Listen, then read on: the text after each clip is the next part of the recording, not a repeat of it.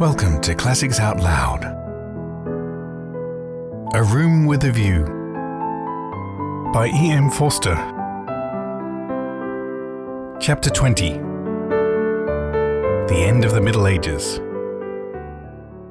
The Miss Alans did go to Greece, but they went by themselves.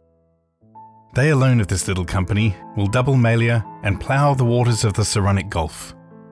They alone will visit Athens and Delphi, and either shrine of intellectual song, that upon the Acropolis, encircled by blue seas, that under Parnassus, where the eagles build and the bronze charioteer drives undismayed towards infinity.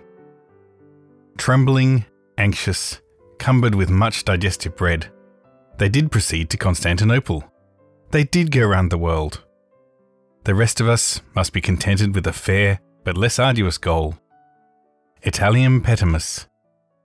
We return to the Pension Bertolini. George said it was his old room. No, it isn't, said Lucy, because it is the room I had, and I had your father's room. I forget why. Charlotte made me for some reason. He knelt on the tiled floor and laid his face in her lap. George, you baby, get up. Why shouldn't I be a baby? murmured George. Unable to answer this question, she put down his sock, which she was trying to mend, and gazed out through the window. It was evening, and again the spring. Oh, bother, Charlotte, she said thoughtfully.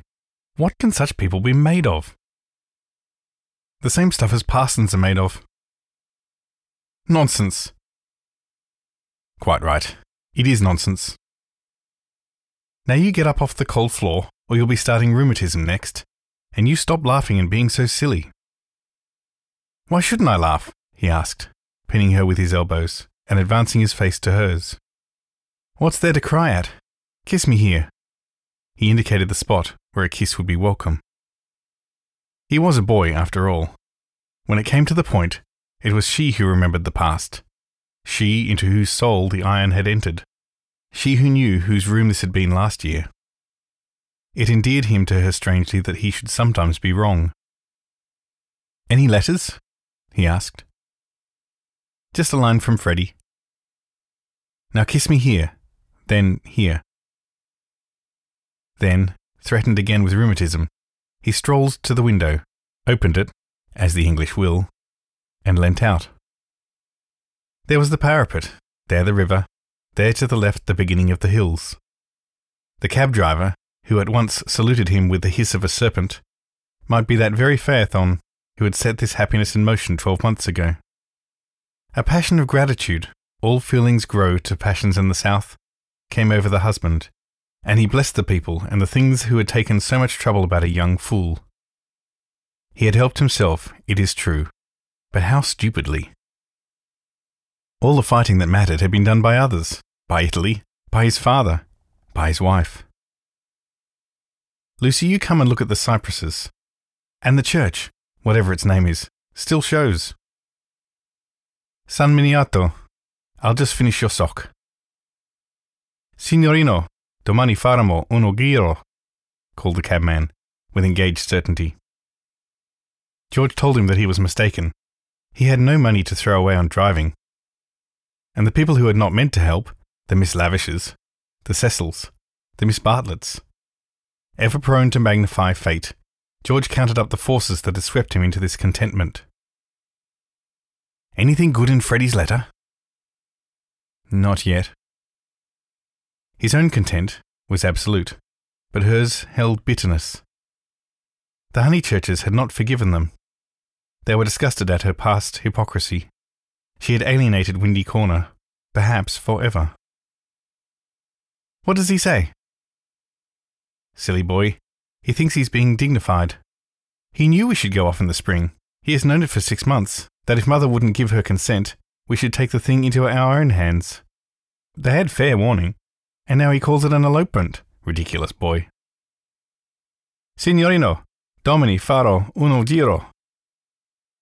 But it will all come right in the end. He has to build us both up from the beginning again.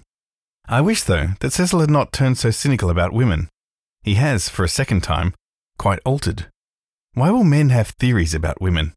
I haven't any about men. I wish, too, that Mr. Beebe. Well, may you wish that. He will never forgive us. I mean, he will never be interested in us again. I wish that he did not influence them so much at Windy Corner. I wish he hadn't. But if we act the truth, then people who really love us are sure to come back to us in the long run. Perhaps. Then he said more urgently, Well, I acted the truth. The only thing I did do. And you came back to me, so possibly you know. He turned back into the room. Nonsense with that sock. He carried her to the window, so that she too saw all the view. They sank upon their knees, invisible from the road, they hoped, and began to whisper one another's names. Ah, it was worth while. It was the great joy that they had expected, and countless little joys of which they had never dreamt. They were silent. Signorino, Domani Faremo. Oh, bother that man.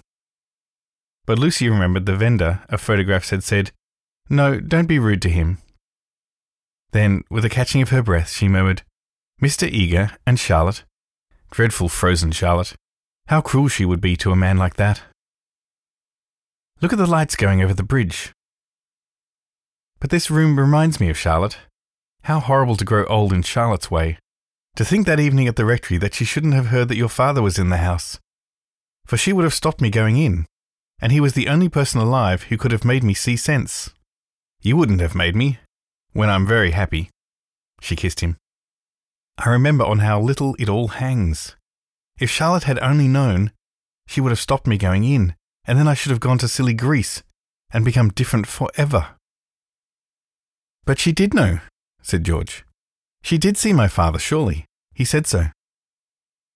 Oh no, she didn't see him. She was upstairs with old Mr. Beebe, don't you remember? And then went straight to the church. She said so. George was obstinate again. My father, said he, saw her, and I prefer his word. He was dozing by the study fire, and he opened his eyes, and there was Miss Bartlett. A few minutes before you came in. She was turning to go as he woke up. He didn't speak to her. Then they spoke of other things. The desultory talk of those who have been fighting to reach one another, and whose reward is to rest quietly in each other's arms. It was long ere they returned to Miss Bartlett, but when they did, her behaviour seemed more interesting. George, who disliked any darkness, said, It's clear that she knew. Then, why did she risk the meeting? She knew he was there, and yet she went to church. They tried to piece the thing together. As they talked, an incredible solution came into Lucy's mind. She rejected it and said, how like Charlotte to undo her work by a feeble muddle at the last moment. But something in the dying evening, in the roar of the river, in their very embrace warned them that her words fell short of life, and George whispered, Or did she mean it? Mean what? Signorino, domani faremo uno giro. Lucy bent forward and said with gentleness, Lascia, prego, lascia. Siamo sposati. Scusi tanto, signora, he replied in tones as gentle and whipped up as his horse. Buonasera, e grazie. Niente. The cabman drove away singing. Meaning what, George? He whispered, Is it this? Is this possible? I'll put a marvel to you. That your cousin has always hoped that from the very first moment we met, she hoped, far down in her mind, that we should be like this. Of course, very far down. That she fought us on the surface, and yet she hoped. I can't explain her any other way, can you? Look how she kept me alive in you all the summer. How she gave you no peace. How month after month she became more eccentric and unreliable. The sight of us haunted her or she couldn't have described us as she did to her friend. There are details. It burnt. I read the book afterwards. She is not frozen, Lucy. She is not withered up all through. She tore us apart twice, But in the rectory that evening, she was given one more chance to make us happy. We can never make friends with her or thank her, but I do believe that far down in her heart, far below all speech and behaviour, she is glad. It is impossible, murmured Lucy, and then, remembering the experiences of her own heart, she said, No, it is just possible. Youth enwrapped them. The song of Phaethon announced passion requited, love attained. But they were conscious of a love more mysterious than this. The song died away. They heard the river bearing down the snows of winter into the Mediterranean.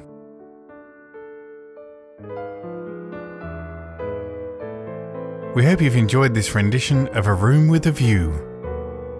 And if you have, we'd love it if you could give us five stars in your podcast app. That'll mean that more people will find out about this podcast and they'll get the joy out of it that you have. Come back soon for our next book in Classics Out Loud. This has been a Caption Works production. Audio engineering by Mark Monet. Narrated by Ian Harris.